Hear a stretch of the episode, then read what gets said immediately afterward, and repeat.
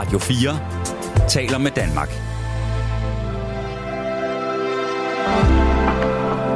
Velkommen til et sammendrag af Nettevagten.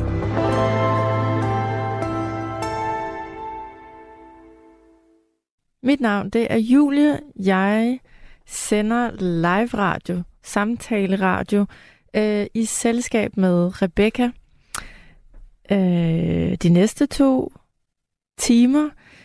Øh, det har vi glædet os til. Jeg tænder lige for Rebecca, som er inde i studiet. Hej Rebecca. Hej Julie.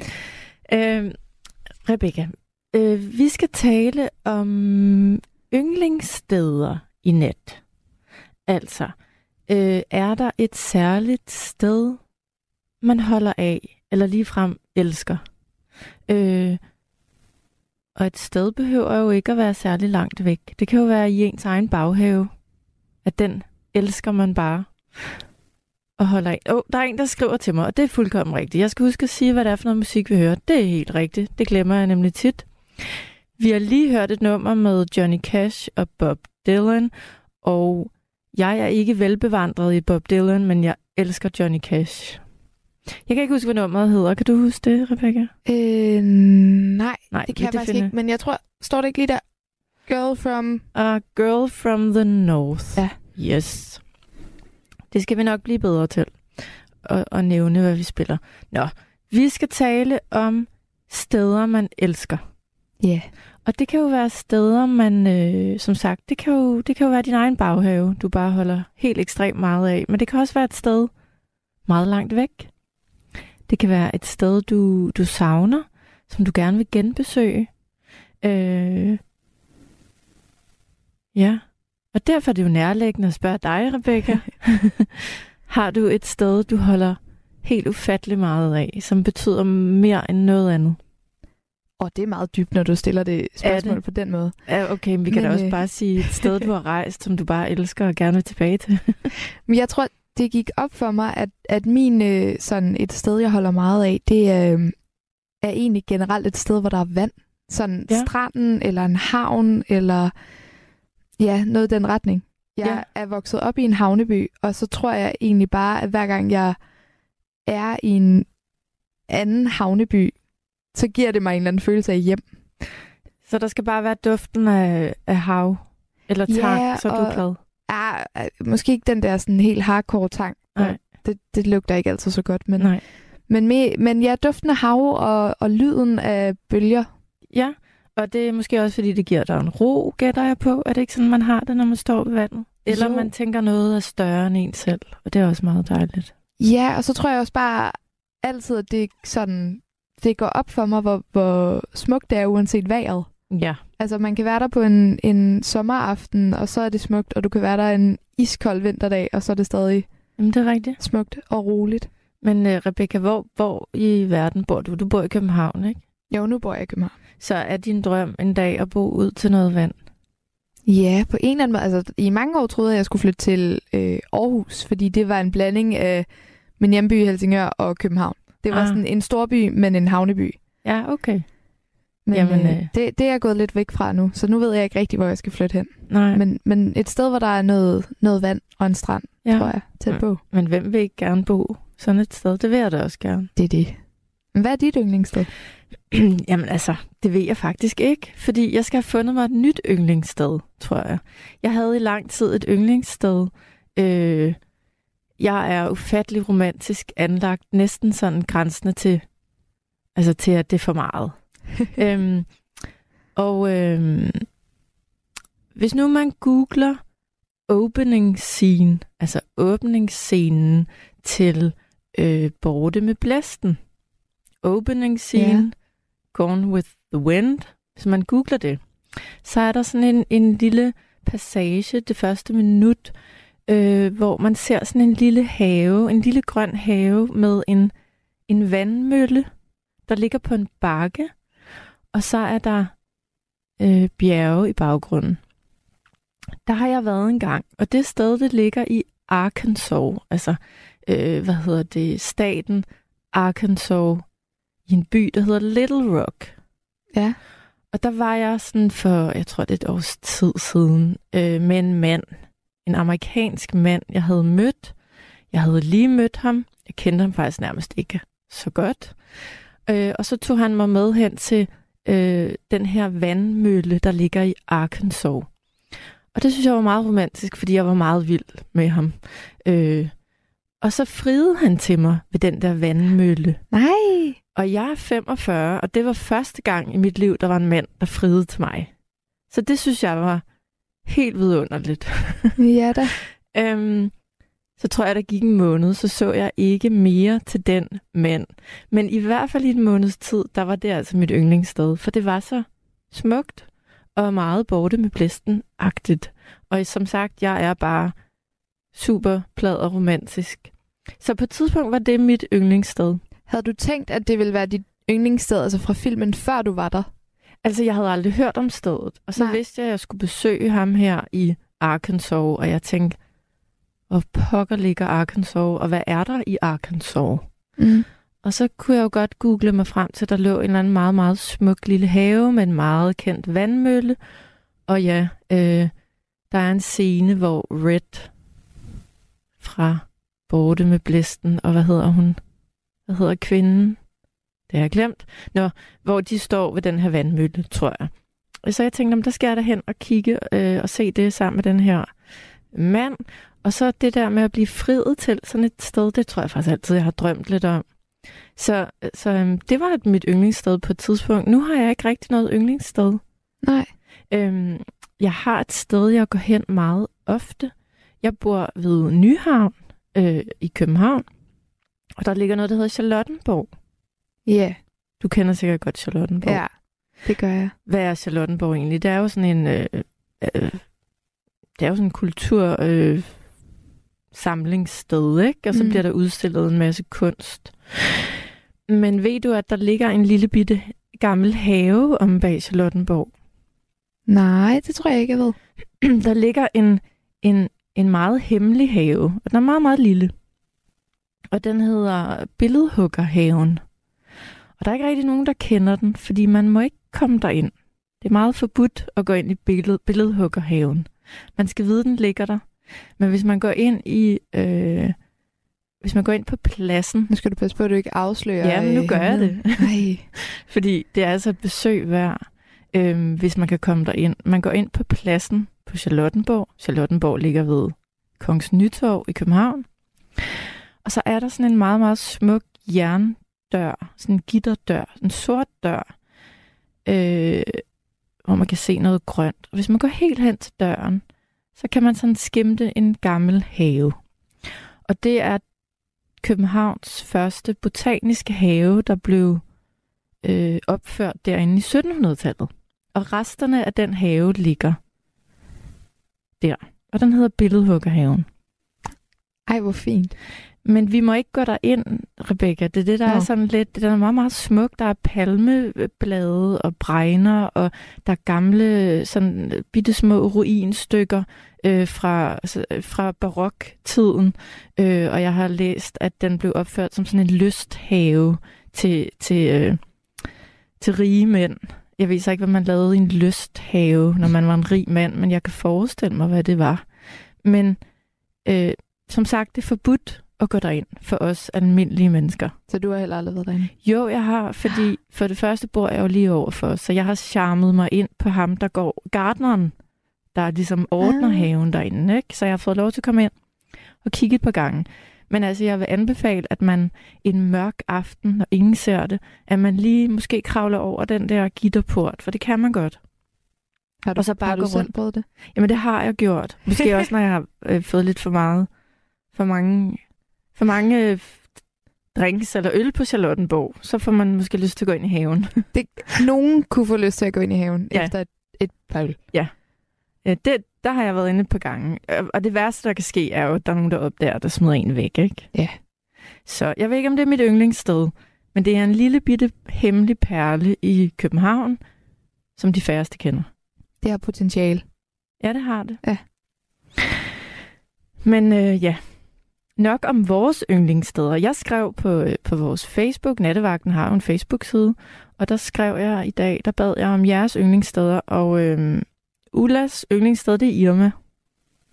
Ja, Tror du, Det det, er var for faktisk ret sjov, mange- at, Irma, eller at Ulla skrev det? Nemlig, jeg synes, der det, det lukningen af Irma har altså fået et eller andet til at blusse op i folk. Jeg synes virkelig, der er mange, der snakker uhyggeligt godt om Irma her for tiden. Og lidt for meget om Irma. Altså, det må stoppe. Det fylder meget. Ja, det Men fylder jeg har heller aldrig selv haft et forhold til Irma, så Det har jeg jeg heller ikke. Det har jeg heller ikke. Det kan man jo så være glad for nu, hvor det lukker. Ja. Øhm, Henning, han er glad for sin BMW.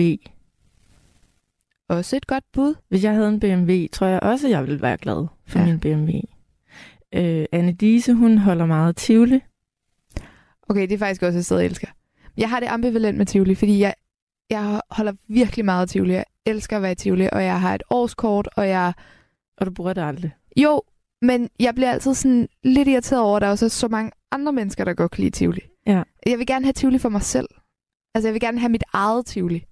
Kan du huske, der var, når du siger det, kan du huske, i, ah, måske er du for ung. Da jeg var barn, så så jeg meget en, øh, øh, min søsters børn film med Mhm. Axel Strøby, hvor de har Tivoli for dem selv. Det har jeg ikke set, men det er, det er faktisk nok min drøm. At have Tivoli for dig At have selv. Tivoli for mig selv. Ligesom Michael Jackson, havde han ikke også Tivoli for sig selv? Jo, han havde... Øh, åh, hvad var det, det hed? Nej, men han kom jo til København, og så fik han, så, Nå, så fik han lov til at rende rundt i Tivoli. For alene. Med sit entourage. Og så ville han gerne købe Tivoli. Det kan man ikke. Men det er rigtigt, han havde også sit eget. Det var Ja. Neverland, ikke? Ja, jo, præcis. Ja. Jamen, jeg kan virkelig godt lide Tivoli, men, men Ja. jeg synes, der er Der er for mange børn. for mange mennesker. Ja. Så tag dig ind en regnværsdag. Så er der ikke så mange. Nå, og så synes jeg også lige, at jeg vil nævne, at Jytte, hun holder meget af Christiansfeld, og Michael, han elsker blåvand. Gode steder. Mm. Gode bud. Mm. Øhm, jeg håber, der kommer flere bud i nat. Mm. Øh, jeg vil sige tak, fordi du kom ind i studiet, Rebecca. Jeg vil Jeg tænker, på, der er måske nogle... til telefonen. Ja, tak, det må du gerne. Tak. Øhm, Rebecca, hun sidder nemlig ved telefonen i nat. Jeg kunne godt tænke mig, at I ringede til mig og til Rebecca og fortæller mig, hvad er jeres yndlingssted på landkortet. Der var også en, der skrev til mig i dag, at hans yndlingssted, det var inde i ham selv. I hans hjerte, og det lyder jo øh, øh, smukt øh, og, og dejligt. Hvis man bare øh, har det godt lige der, hvor man er, lige inde i sig selv, jamen, så har man jo ikke brug for at rykke sig nogen steder. Hvor er dit yndlingssted? Og hvorfor er det dit yndlingssted? Øhm, det vil jeg gerne høre. Del lidt ud af din, øh, af din øh, af der, hvor du har bevæget dig øh, rundt og hen. Øh, ring utrolig gerne til os i nat på 72 30 44 44.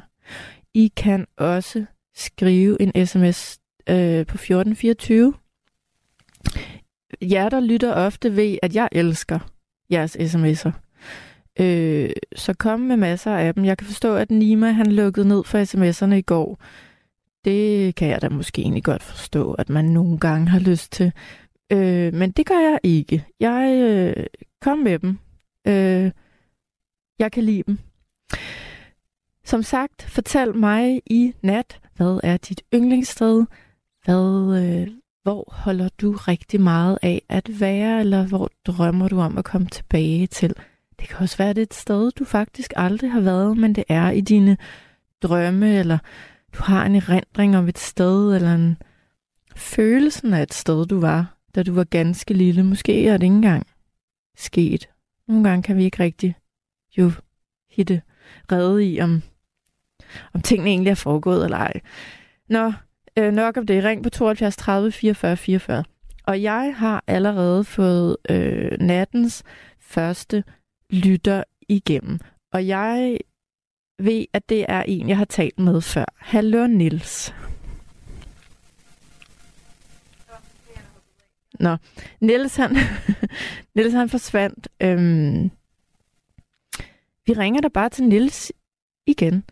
Og imens så vil jeg lige læse en besked op, eller to.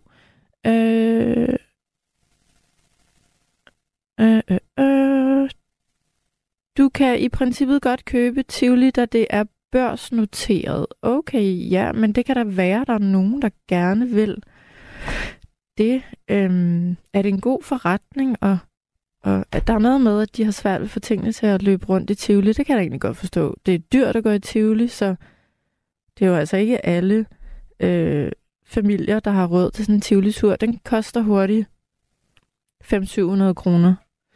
Øhm, nu er jeg lidt stille, fordi vi mistede Nils. Men vi, vi snakker bare med en anden lytter. Imens vil jeg da lige øh, læse endnu et par beskeder op. Jørgen fra Vejle, som altid er sød til at skrive, Jørgen. Jørgen, du skriver faktisk hver gang, jeg er her. Det, det sætter jeg pris på. Jørgen, skri, Jørgen skriver, mit nyeste sted er bag de dukkede ruder. Ja.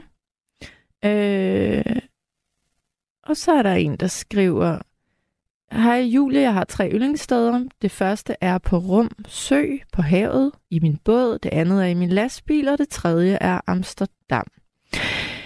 Det der med lastbil, det kan jeg godt sætte mig ind i. Altså, jeg kører ikke lastbil. Jeg har heller ikke prøvet det. Men er der noget, jeg elsker virkelig, så er det at sætte mig ned i min meget gamle bil og køre rundt øh, i København. Eller køre fra A til B. Det er en måde at slappe af på. Så jer, der lytter, der kører lige nu. Jeg kan godt forstå, I, øh, at I holder af det. Jeg synes, det må være dejligt at køre lastbil. Nu skal jeg tale med en lytter, og er det Nils, vi har igennem? Ja. Hej Nils. Hej. Nils, jeg er så glad for, at jeg skal tale med dig i aften, fordi vi to vi har talt sammen for et par måneder siden. Og der fortalte ja. du mig, at du var på vej til Cuba. Ja. Og inden jeg spørger dig, Nils, hvorfor du holder så meget af Cuba, for jeg kan huske, at du har vist været der en gang, eller to, eller tre. Er det ikke rigtigt? Øh, jo, det er tredje gang, jeg har været der. Det var tredje gang, du var der. Jeg vil lige nævne for lytterne, hvis de dem, der ikke kan huske, at du har ringet tidligere, Niels. Du fortalte mig, at du skulle over blandt andet at besøge nogle skoler i Cuba, og at du havde det her, den her udfordring, du skulle have en kuffert med. 23 kilo måtte du have med. Og du vil gerne fylde din kuffert med ting og sager til de her børn på de her skoler. Er det ikke rigtigt? Jo. Hvad, hvad endte du med at tage med i den kuffert, Nils? Jamen, jeg tror, jeg havde 15 kilo legesager med. Fantastisk. Hvor fik du de legesager fra? Jamen, dem fik jeg forskellige steder fra, og også fra nogle banker og forskellige fabrik fabrikker. Folk, der donerede ja. lidt? Ja. Ja. Jeg tror, der var, ja, der var 30 kilo i min kuffert, og så havde jeg noget ved siden af også. Jeg tror, jeg havde næsten 50 kilo med i alt. Nå, det havde du, så du måtte betale lidt overpris for den kuffert? Nej, det, de, øh, det så de stort på i Aalborg. Nå, det var godt. Øhm, så du havde legesager med, og så tog du til Cuba. Og, og, og jeg har tænkt på, siden jeg talte med dig, Nils, øhm, fik du afleveret alle de her ting til de her børn? Ja, Jamen, det var ikke kun til børn. Jeg havde også, øh, jeg havde blandt andet en computer med, som jeg gav til en fyr, jeg mødte.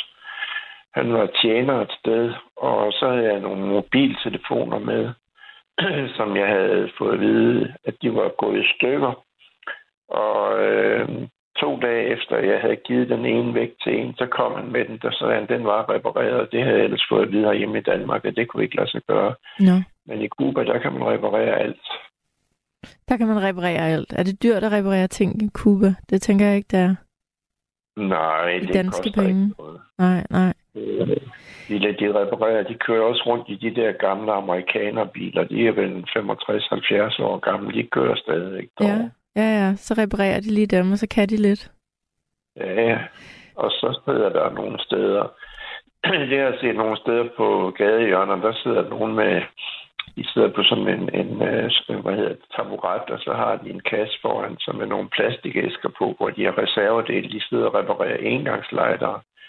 Så i den ene æske, der har de den der, du ved, øh, den der, det der hjul, man drejer på, når man skal tænde. Mm-hmm. Og i den anden, der har man, øh, hvad hedder den, den der stift, der sidder op, og, og så kan de selvfølgelig også fylde gas på. Altså, de smider intet vægt over. Vi kunne lære meget af dem. Øhm, Niels, hvad, hvad, hvad sagde de her børn til, til de ting, du kom med? Det bliver jeg simpelthen nødt til at vide. Jeg har tænkt sådan på dig, siden du ringede til mig for... Jeg tror, du ringede i oktober måned. Ja, det kan vist godt passe. Jamen, de blev glade for det.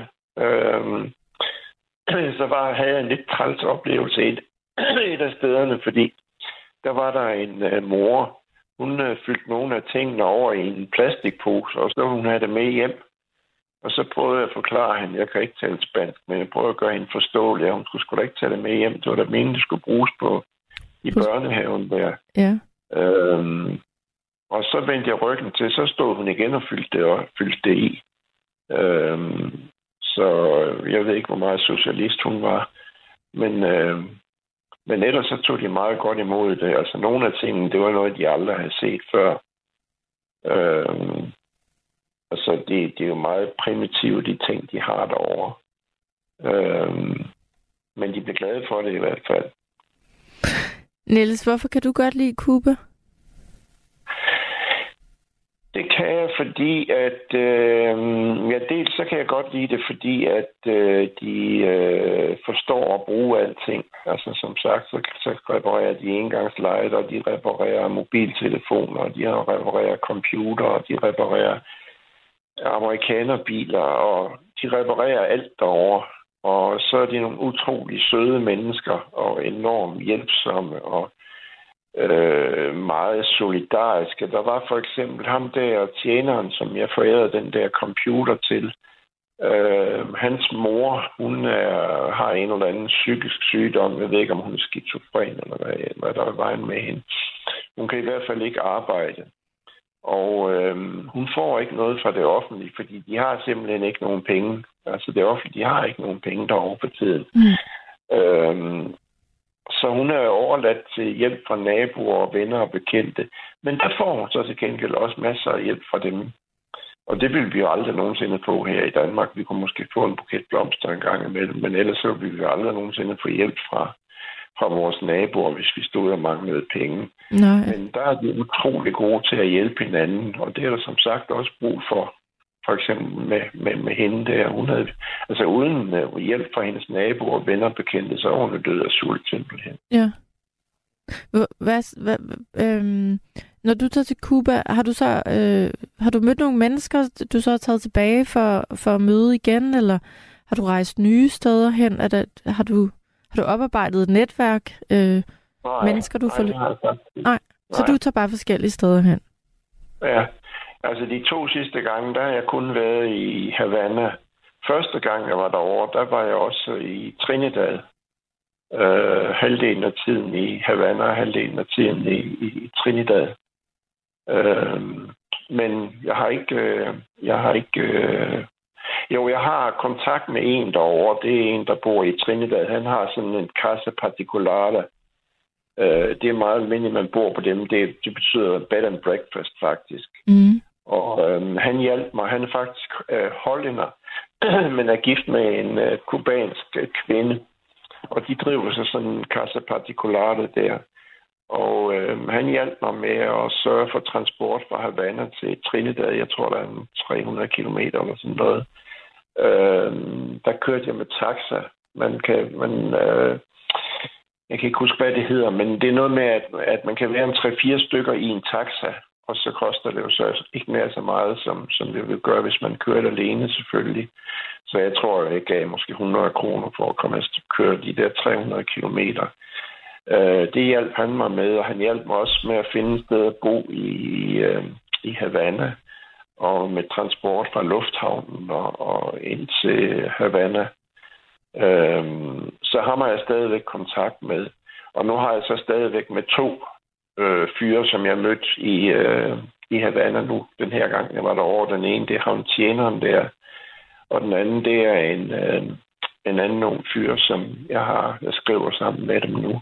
Og de har også tilbudt, at de, øh, de gerne vil hjælpe folk, altså hjælpe, hvis der er nogen, der har brug for, for og, og få hjælp, hvis de, hvis de skal derover, altså hjælp at finde nogle steder til dem at bo og transport og sådan noget. Mm-hmm. Så kan man gå ind på min hjemmeside. Jeg har en hjemmeside, hvor jeg gemmer, eller hvor jeg lægger en masse billeder ind fra, når jeg rejser. Den hedder Niels Graverhold snabelag.dk.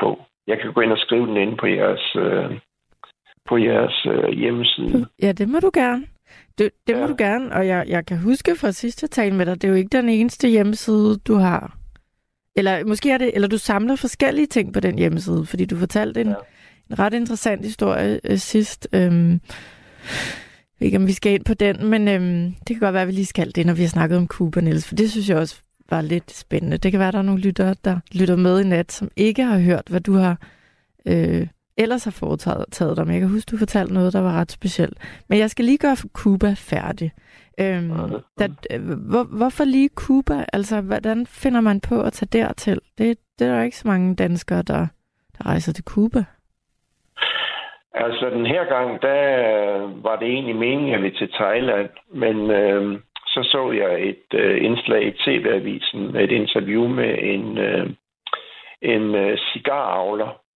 Øh, det er jo et af deres største, øh, hvad hedder det, eksportvarer. Det er jo, øh, det er jo tobak, eller tobaksavler, var han. Øh, og de har lige haft, øh, hvad hedder det, hurricane season, hvad hedder det? Øh, Okay.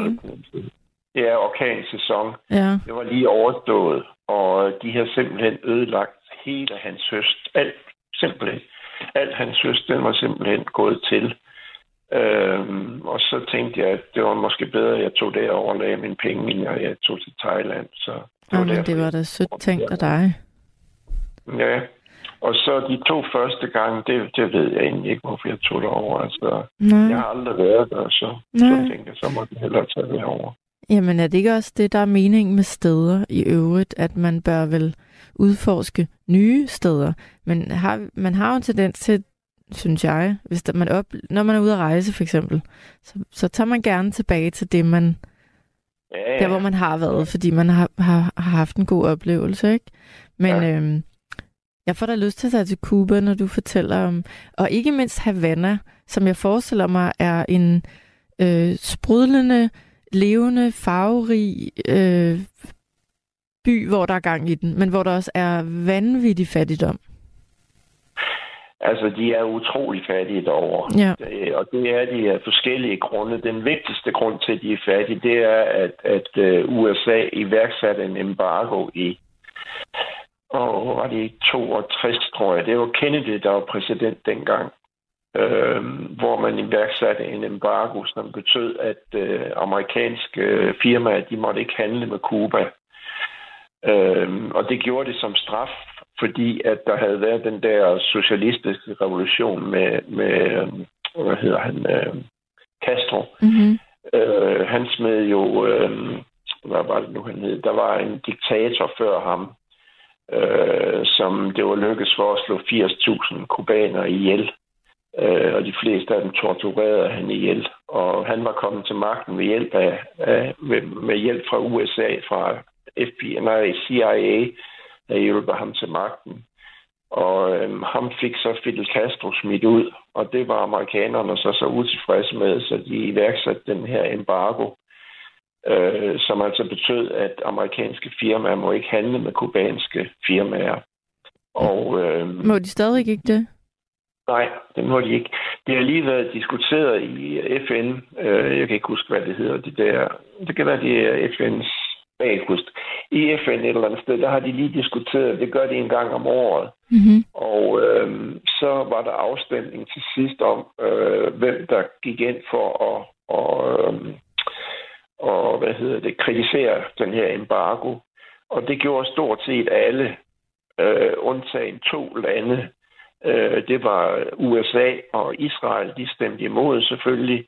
Og så var der to lande, der undlod at stemme, og det ene af de lande, det var, det var øh, hvad hedder de, øh, hvad hedder dernede, hvor der er krig nu, hvad hedder det? Mm, nede i Syrien? Hvor russerne, ja, hvor russerne er gået. Ah, øh, Ukraine?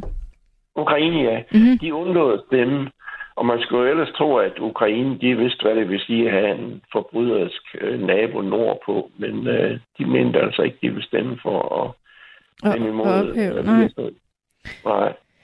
Øh, men altså, det er jo ligegyldigt, hvor mange der stemmer for. Amerikanerne, de gør, hvad der passer dem. Øh, I hvert fald støtter du så Cuba på den måde, du kan. Ja. Og jeg synes, det var så fint, da du fortalte, at du, øh, at du havde sat dig for at ikke blot tage til Cuba, men du ville også besøge skoler og, og, og, og komme med ting. Jeg husker også, at vi talte om, at, at vi skulle prøve at få nogle nattevagtslyttere til at, at, at samle mm, ting ind, men jeg tror ikke, det blev til noget. Jeg tror heller ikke, du, du fik sikkert ikke nogen henvendelser, vel? Øh, nej, der var vist to, der skrev et eller andet til mig, men det var noget ligegyldigt brøv. Ja, skrev. sådan er det nogle gange i nattevagten. Men det var også lige meget, jeg kunne jo ikke have mere med. Nej, Altså, så, skulle jeg, så kunne folk have givet nogle penge til, at jeg kunne få overvægt med. ja. Jo. Jamen, øhm, godt du kom afsted, og så bliver jeg da nødt til at spørge dig, er det, husker jeg ret, du bor i Aarhus, er det ikke rigtigt? Jo, Er Aarhus et dejligt sted at bo, Niels? ja, det synes jeg. Nu har jeg boet her i 40-50 år. Jeg, flytter ikke herfra. Du flytter ikke derfra. Nej, jeg flytter herned i 66. Ja, Hvor mange år er det siden? Det kan jeg ikke engang regne ud. Det er vel 60 år siden. nej, jeg kan heller ikke regne det Nej. Øhm, hvad, bor du i hus eller lejlighed? Jeg bor i et rækkehus, andelsbolig. Du bor i et rækkehus, det lyder helt vidunderligt. Ja, og med min lille hund. Sammen med din hund. Har du så en lille bitte have? Ja, jeg har sådan en lille frimærk, du ved, sådan en række, rækkehus øh, Ja. have. Ja. Og hvor, øhm, hvis man er sådan et menneske, der rejser meget, og det kan jeg jo huske, du fortalte, at du gør, fordi du har jo du har været ret mange steder. Øhm, hvor går man så hen, hvis man er i Aarhus, og man trænger til, hvis man har udlængsel? Går man så en tur i skoven, eller går man ned til vandet, eller hvor går man hen? Ja, vi går en tur ned i skoven. Der ligger en skov her, et minuts kørsel herfra, og to, tre, fire minutter herfra. Ja, der er en hundeskov nede. Der har vi nu ikke så meget. Vi går ud i, i den store skov. Og så om sommeren, så tager vi ud til stranden og går tur derude. Øhm, men det er mest i skoven, vi går. hvor går din næste rejse hen, Niels? Den går til, øh, den går til Ægypten. Der skal jeg ned nu om øh, knap 14 dage. Du skal til Ægypten om 14 dage. Ja, mandag 8 dage. Den 6. tror jeg det er. Du har købt billet, Ja, og du skal snart pakke din kuffert. ja. Og så skal jeg ud og sejle på Nilen. Ja, Det er også et dejligt land med nogle enormt søde mennesker. ja. Øhm, de Hvor er lang- rigtig søde. Jeg har, Hvor lang tid tager. Ja. Øh, Tager du alene? Ja, der er ikke nogen, der gider at rejse sammen med mig. Så jeg er nødt til at rejse alene. Ah, har du spurgt nogen, om der er nogen, der gider at tage med? Nej, Nej. nej, det tror jeg egentlig ikke. Nej. Jeg har ikke rigtig mødt nogen, til, hvor jeg tænkte, det kunne passe. Nej. Men det er jo også meget dejligt at rejse alene, fordi man, man oplever altså nogle ting, øh, når man rejser alene, som man ikke gør, hvis man har følgeskab.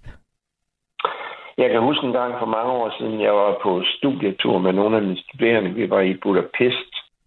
Og øh, så på et tidspunkt, så sagde jeg til dem, det var, I oplever jo overhovedet ikke Budapest. I går i grupper på 6, 7, 8 stykker. Og I går kun og snakker med hinanden. I oplever overhovedet ikke, altså, I snakker jo slet ikke med folk hernede. I skal jo gå aller, aller højst to af gangen. Eller to sammen, ikke?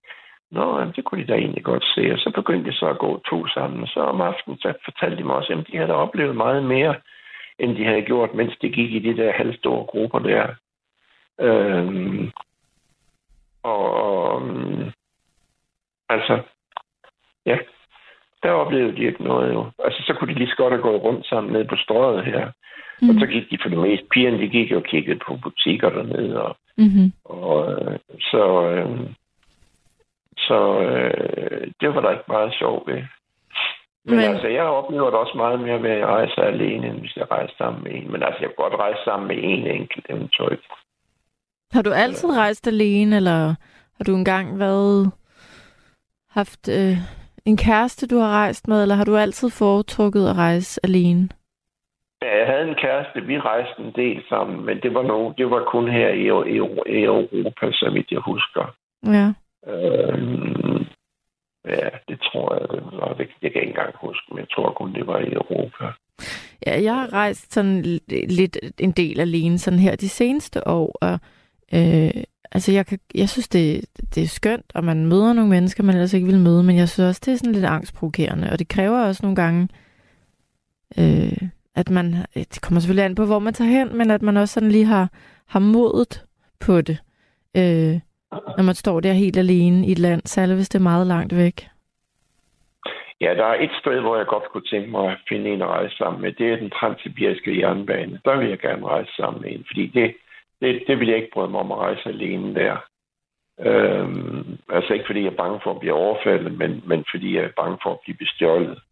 Ja. Øhm, fordi man skal alligevel have en del bagage med, hvis man rejser i 14 dage. Ikke? Og, og, øhm, og man, man har jo ikke på samme måde som på et hotelværelse. Der kan man jo ikke gå ind og låse sig. Altså, man kan jo ikke låse sig inde på sit værelse i et tog. Øhm, så der kunne jeg godt tænke mig at, at rejse sammen med en. Men, men øh, ellers så savner jeg det egentlig ikke. Øhm, det, det, øh, det er dejligt nemt at rejse alene, så, så gør man tingene på sin egen måde.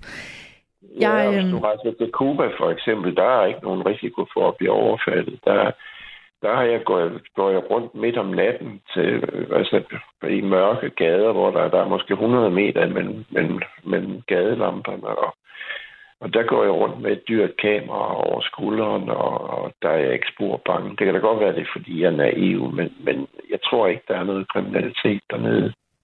Øhm, så, og lidt så, er der mund. Tror du ikke det? Jeg tror ikke, det er ret meget, der Altså, men jeg ved det selvfølgelig ikke. Altså, det kan da godt være, det er mig, der er naiv, men jeg, jeg har da gået rundt der hver eneste aften indtil nu. Og nu har jeg været afsted i 3-4 uger efterhånden til sammen. Øh, og jeg er da aldrig blevet overfaldet. Nej. Så øh, øhm, jeg tror ikke, det er farligt. Nej, nej, nej. Men det, er jo, det handler jo om indstilling. Øhm, ja, er der ikke også noget med... Ja, det er noget, vi aldrig taler om, sidst jeg talte med dig. Men jeg ved jo som sagt, du er en berejst mand. Du har været i USA nogle gange. Ja, fire gange, tror jeg, eller fem. Ja. Ja, fire-fem gange. Og du fortalte mig en historie. Nu håber jeg, at der sidder nogle nye lytter derude, og det er ikke kun af de gamle, som måske allerede har hørt den her historie, Niels. Men jeg synes, den er så utrolig, at jeg vil simpelthen gerne have, at du fortæller den igen.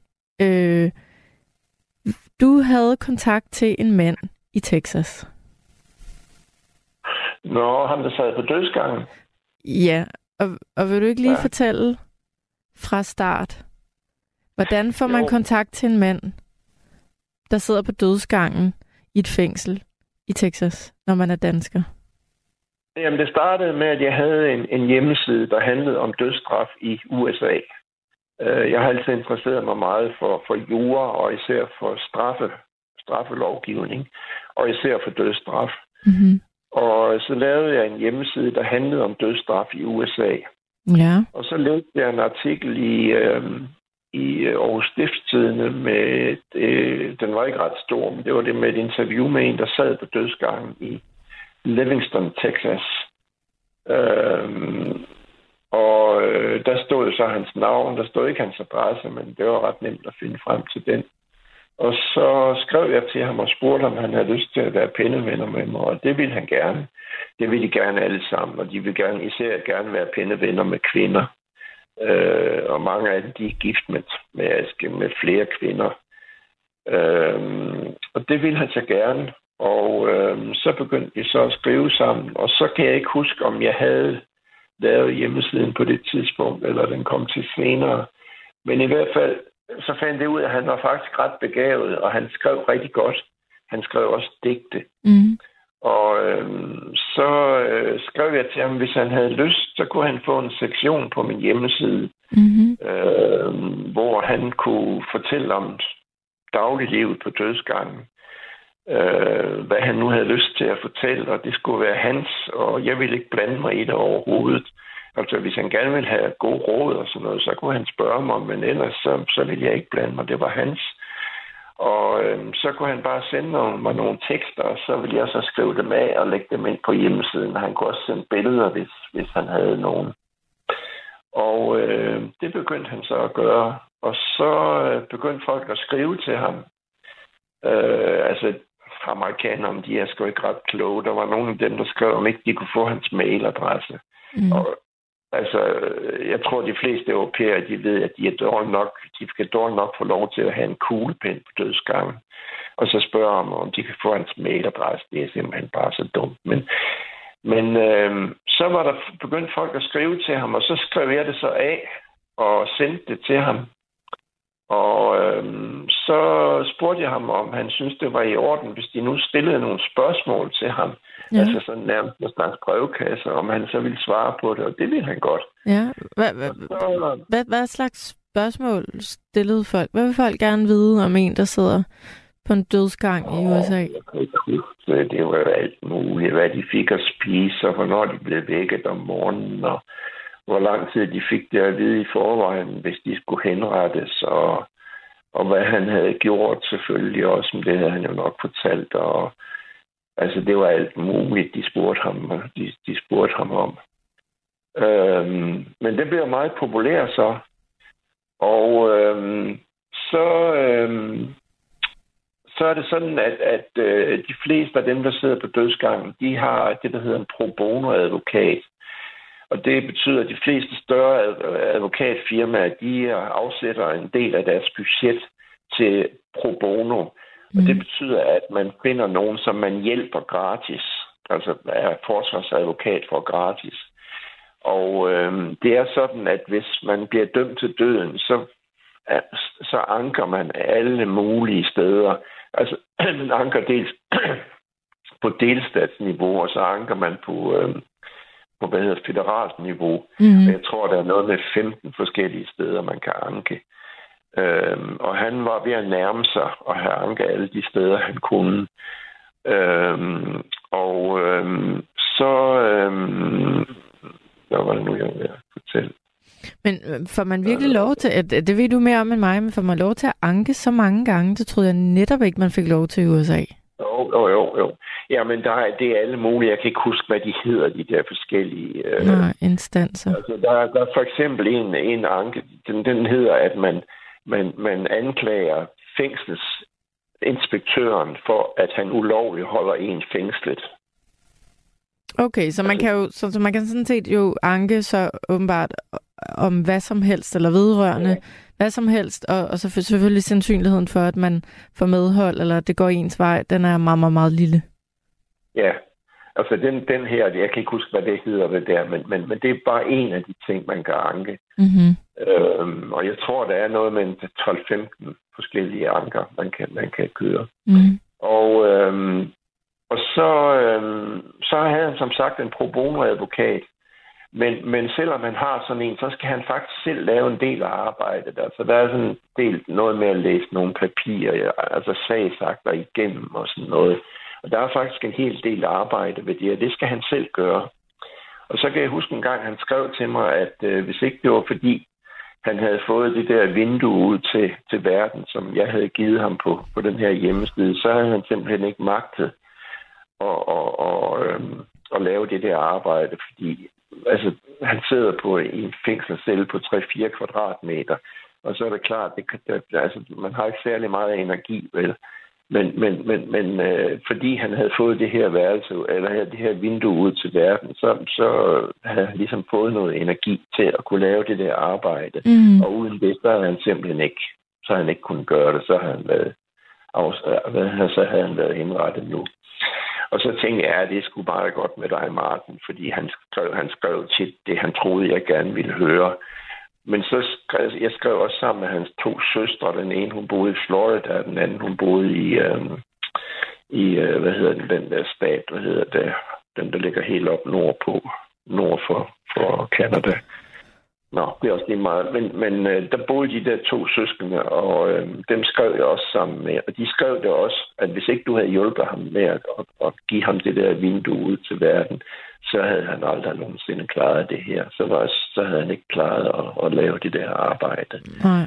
Men øh, hvad, hvad havde han lavet? Hvorfor sad han der? Det gjorde han, fordi han øh, havde en svoger, øh, og de var begge to meget kraftige narkomaner. Og så svogeren, han var blevet fyret. Han har arbejdet på en restaurant, og så var han blevet fyret, og så var de blevet enige om, at de ville begå røveri der. Mm. Ikke for at hævne sig på det sted der, men fordi han vidste, hvordan det var indrettet, det der sted. Og så kørte de så derud i en, øh, en truck, øh, og så øh, parkerede svogeren lidt op ad gaden, og Martin, han gik så ind på restauranten med en pistol. Og så kan jeg ikke huske, hvad der var, der skete, men der var et eller andet med, at han blev bange i hvert fald, og så flygtede han. Og så udenfor, der sad der nogle mexikanere og drak, drak øl, og de forfulgte ham så. Mm. Og så skød han varselsskud. Jeg kan ikke huske, om det var, mens han løb, eller det var efter, han var hoppet op i the getaway car der. Øhm, og så ramte han en af dem i hjertet. Og så er der Døde han ham? Ja, det gør han vel. Han døde lige på stedet, ja. Ja. Øhm, og så er der ingen diskussion, fordi så er det forsøg, forsøg på røveri, og Mhm. så drab, så hedder det dødsstraf simpelthen. Mm-hmm. Og så sagde Martin, jamen det kan godt være, at jeg har slået en ihjel, det, det vil jeg ikke udelukke, men det var ikke med vilje. Og det troede de ikke på, hverken dommeren eller anklageren, så han blev, han blev øh, dømt til døden. Og så, øhm, så øhm, hvad hedder det, øh, så var der, var der en, en uh, rapport, som var lavet af sådan en, hvad det nu de hedder de der, okay. jeg kan ikke huske, det er sidste gang, vi snakkede sammen, der kunne jeg heller ikke huske, sådan en, der ved noget om, hvordan projektiler de bevæger sig i, i lokalet. Øh, øh, En, og en, øh, ja, mm, nå. Men, ja, men jeg øh, lige. der var sådan en, han havde fået den der, det der projektil, og øhm, så havde han så lavet en lang rapport med farvebilleder og det hele, og jeg har den liggende herinde, for han sendte den til mig. Og, og han min labrador her. Hun kan se på den, at den har ramt en, en, en betonmur. Så den er simpelthen, han har ramt en betonmur, og så er den så rekogiteret, og så røget ud og ramt øh, ham meksikanerne i hjertet. Det er jo simpelthen så uheldigt, som det overhovedet kan være. Ikke? Mm. Og den der rapport, den bad uh, Martin og hans forsvar sig om at få udleveret. Og det ville, fors- det ville anklageren ikke, og det kan dommeren der, der, der medhold i, at den skulle han ikke have. Okay. Og det ved alle om det, at det tror jeg i alle nogenlunde normale lande, der er det sådan, at det materiale, som anklagemyndigheden har, det har, forsvars, det har forsvaret også ret til at få udleveret. Men det sagde de bare, det ville de ikke. Og så, øh, anke, det kunne han så også anke til en hel masse forskellige instanser, det der med, at han ikke kunne få den der udleveret. Ja. Og det tog ham 15 år, 15 år at få udleveret den der rapport. Og så langt om længe, så kunne man så se, at den havde ramt en, en, en betonmur, og så var den så rekogiteret og ramt ham der i hjertet. Og så var der jo endelig bevis for, at det ikke var med, med vilje, at han havde slået ham ihjel. Men, men selvom det ikke var med vilje, så, øh, så blev han måske Så er det taget bare- for så dødsgangen. Så er det uagtsom, så er det uagtsom manddrab. Ja, men, men skulle han så ikke stadig sidde i fængsel? Eller mente de så, at han Jo, havde siddet nok? Jo, men der havde han jo siddet i en 15, 16, 17 år allerede. Men det er jo ikke Øhm, lang tid for, for uagtsom manddrab i USA. Og, og, og det er det. Man kan, man kan Ja. ofte sidde... øh, Der er jo nogen, der bliver fængslet i 20, 30, 40 år. Nej, det ikke for, ikke for uagtsom manddrab. Det er der Det ikke. man ikke det. Nej. Øhm, så han havde siddet rigelig lang tid der, så, så han blev så løsladt. Altså, så lavede de så en handel. Jeg kan ikke huske, hvordan det var, men, men de lavede en handel med, at, at, øh, at, øh, at nu har han siddet så lang tid, og det, det, det kunne så gå lige op med den, den tid. Altså det, han ville, have- det, han ville have fået, hvis, hvis det var kommet for retten. Så han blev... Øh, han kom ud med det samme. Ja, Nå, det gjorde han nu ikke. Der gik vist et halvt års tid eller sådan noget. Så kom han så ud. Men så røg han ind igen. Røg han ind igen. At, øh, ja, fordi så har de en, en, hvad hedder det, sådan, en tilsynsbærge. Og, øh, og så var der nogle regler om, at han ikke kunne få lov at gå ind på for eksempel McDonald's, uden at han søgte om tilladelse til det en uge før. Mm. Og så havde han været ude og gå med en tur sammen med sin kæreste, og så var de kommet forbi en McDonald's, og så havde de tænkt, at vi går sgu herind. Det opdager han ikke. Så han så opdaget det. Og så kom han i fængsel. I hvor lang tid? Jamen, det var vist et halvt års tid eller sådan Nå, noget. okay. Jeg tror, det var et halvt års tid. Altså, det var jo være forbandet pjat, ikke? Men, men jeg havde sagt til ham, at, at, at jeg sagde til ham, ved du hvad Martin, se, du er kommet ud af Texas så hurtigt, som du overhovedet kan komme ud. Og det det samme sagde hans to søstre. Se at komme ud af den forbandede stat mm. så hurtigt, som du overhovedet kan komme. Men øh, det ville han ikke. Og så var han forelsket i hende kvinden der, så... Øh, så men, men, øh, men ved, du, ved du noget om, om han sådan fik sit, sit liv i gang igen? Fordi når man har siddet inde i så mange år, kan det jo være svært at komme ud til virkeligheden og skulle starte et liv op, særligt i USA. Ved du, hvad han gjorde? Altså, sidst jeg havde kontakt med ham, det er en del år siden, der, øhm, der fortalte han, at han var øhm, han havde fået arbejde, og han havde fundet en kæreste, og han havde en hund, og han boede i et hus i øh, Houston, Texas. Øh, og det gik godt. Og så, og han havde et velfungerende liv. Ja, det, det lød det til i hvert fald. Jeg ja. har ikke haft kontakt med ham siden, for jeg kan ikke lide ham i virkeligheden. Øh, Hvorfor kan du ikke lide ham? Nej, jeg synes, han var... Altså for eksempel dengang han kom ud, altså de, de der folk, der skrev til ham, der svarede han jo tilbage, at, at han bad for dem, og, og de beder jo for hinanden hele tiden derovre. Mm. Øh, og han bad for dem, og, og så videre, og så videre. Og så da han så kom ud, så kunne han jo godt lige have skrevet, skrevet fem linjer om, at nu var han altså blevet lyst af det. Det gjorde han ikke. Nej. Og, og altså sådan nogle ting der, det var, han var en skidt kagel. Så du har aldrig været over at besøge ham, kan jeg regne ud? Nej, jeg var faktisk, jeg var øhm, anden gang, jeg var i USA, der fløj jeg til Houston og så lejede jeg en bil der, og så kørte jeg ud. Jeg havde fundet frem til hans adresse. Øhm, og så kørte jeg ud for at se, hvordan han boede. Øhm, og han boede ude i sådan noget sådan lidt rakkerliv. Øh, det var ikke sådan, det var bestemt ikke et rigmandsområde, men, men det var sådan nogenlunde. Mm-hmm. Øh, men jeg havde store solbriller på, så han ikke kunne genkende mig, hvis han så mig. Ah, okay, så du, øh, du, sådan, du skulle lige se ham, eller se, hvor han var, men, øh, men I, ja, I talte ikke sammen? Ja, du, du var nysgerrig? Ja. Ja. Hvor, hvor, men, hvorfor egentlig? Hvorfor egentlig hvad? Var du nysgerrig på, på at se ham? Nej, det var ikke ham, jeg ville se. Jeg ville se, hvordan han boede. Du ville se, hvordan han boede? Ja, okay. Ja, ja. Nej, jeg skulle lige se, hvordan han så ud. Ja, ja. Jamen, det kan da være, at han ikke er... Han er måske ikke verdens bedste selskab. Det, det ved jeg ikke. Men, øh, men der er vel en grund til, at du ikke, øh, at du ikke havde lyst til at, at have mere kontakt med ham? Jamen, det var det der med, at jeg, jeg brød mig ikke om ham. Altså, Nej. Men du har alligevel gjort noget for ham, som er ret øh, stort. Altså, du har virkelig ja, gjort en forskel jo, for det ham. det vil jeg godt gøre, men, men øh, jamen, altså, forsvarsadvokater, de kan jo heller ikke lide alle deres klienter, jo. Nej. Nej, men øh. stadigvæk, du behøvede jo ikke. Nej, men det, det synes jeg, jeg ville. Det synes jeg er meget ja. imponerende. Ja. Jeg er da lidt godt tilfreds med, at jeg har reddet et menneskeliv. Det påstod jo i hvert fald, at det var mig, der reddede hans liv. Jamen, det er det da helt sikkert. Ja. Ja, det synes jeg godt, du kan være tilfreds med. Ja, det er jeg også. Ja. Ej, men Niels, øh, jeg synes, øh, du kan nogle utrolige historier. Du har i hvert fald oplevet nogle ting. Jeg synes også, det er rigtig fint at vælge at tage til Cuba og, og, og proppe kufferten med, med ting til børn, der ikke har så meget. Ja, er der nogen, ja. du skal hjælpe, når du tager til Ægypten, eller skal du bare sejle på Nilen og nyde det? Nej, jeg skal sejle de første syv dage, der skal jeg sejle på Nilen, og så øhm, skal jeg være i øh, Cairo i fire eller fem dage. Mm-hmm. Og har du været øh, der før? Ja, der var jeg for nogle år siden. Øhm, og der har jeg nemlig tænkt på, at jeg måske skulle tage noget med derned til øh, hvis jeg kan finde et, et fattigt område. Hvad skal du så have med? Hvad tager man med dernede? Jamen, det ved jeg ikke. Jeg tager det med, det med, som jeg kan få. Ja, men altså, hvad, hvad har de måden brug for? Det er sådan meget simple... Ja, det ved jeg ikke.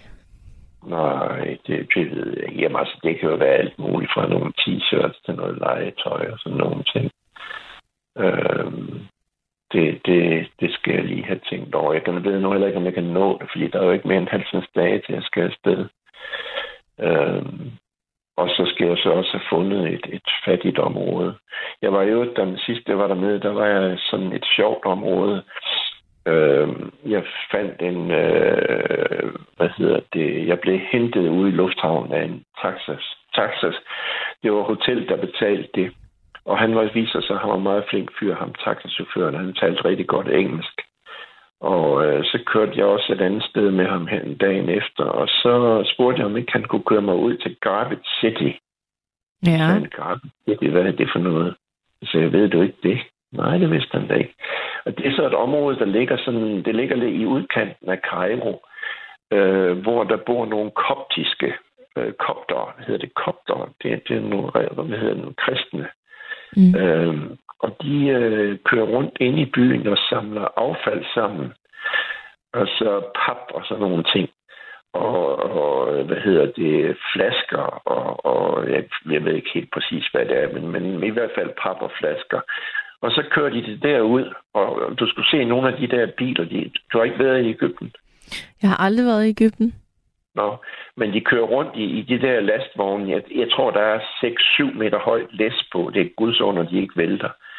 Så kører de dem derud, og derude, der ligger der så simpelthen affald over det hele på altanerne. Mm. Altså det er højhus, der er derude. På altanerne ligger der affald. Og så sorterer de det derude, og så sælger de det så. Og de tjener faktisk temmelig godt, temmelig mange penge øh, på det. Folk de tror, de er ludfattige, men de er faktisk hovedrige, de der mennesker, der bor derude, fordi de sælger det der affald. Og der har han aldrig nogensinde været før, ham taxichaufføren. Det synes han, det var rigtig spændende at se. Så der gik vi rundt der et par timer og, og tog nogle billeder. Det er der også billeder af inde på, på min øh, hjemmeside der. Øhm, så øhm, det, det var der ikke andre, der havde hørt om dernede i, i, i Ægypten. Så det skulle de åbenbart lære af mig.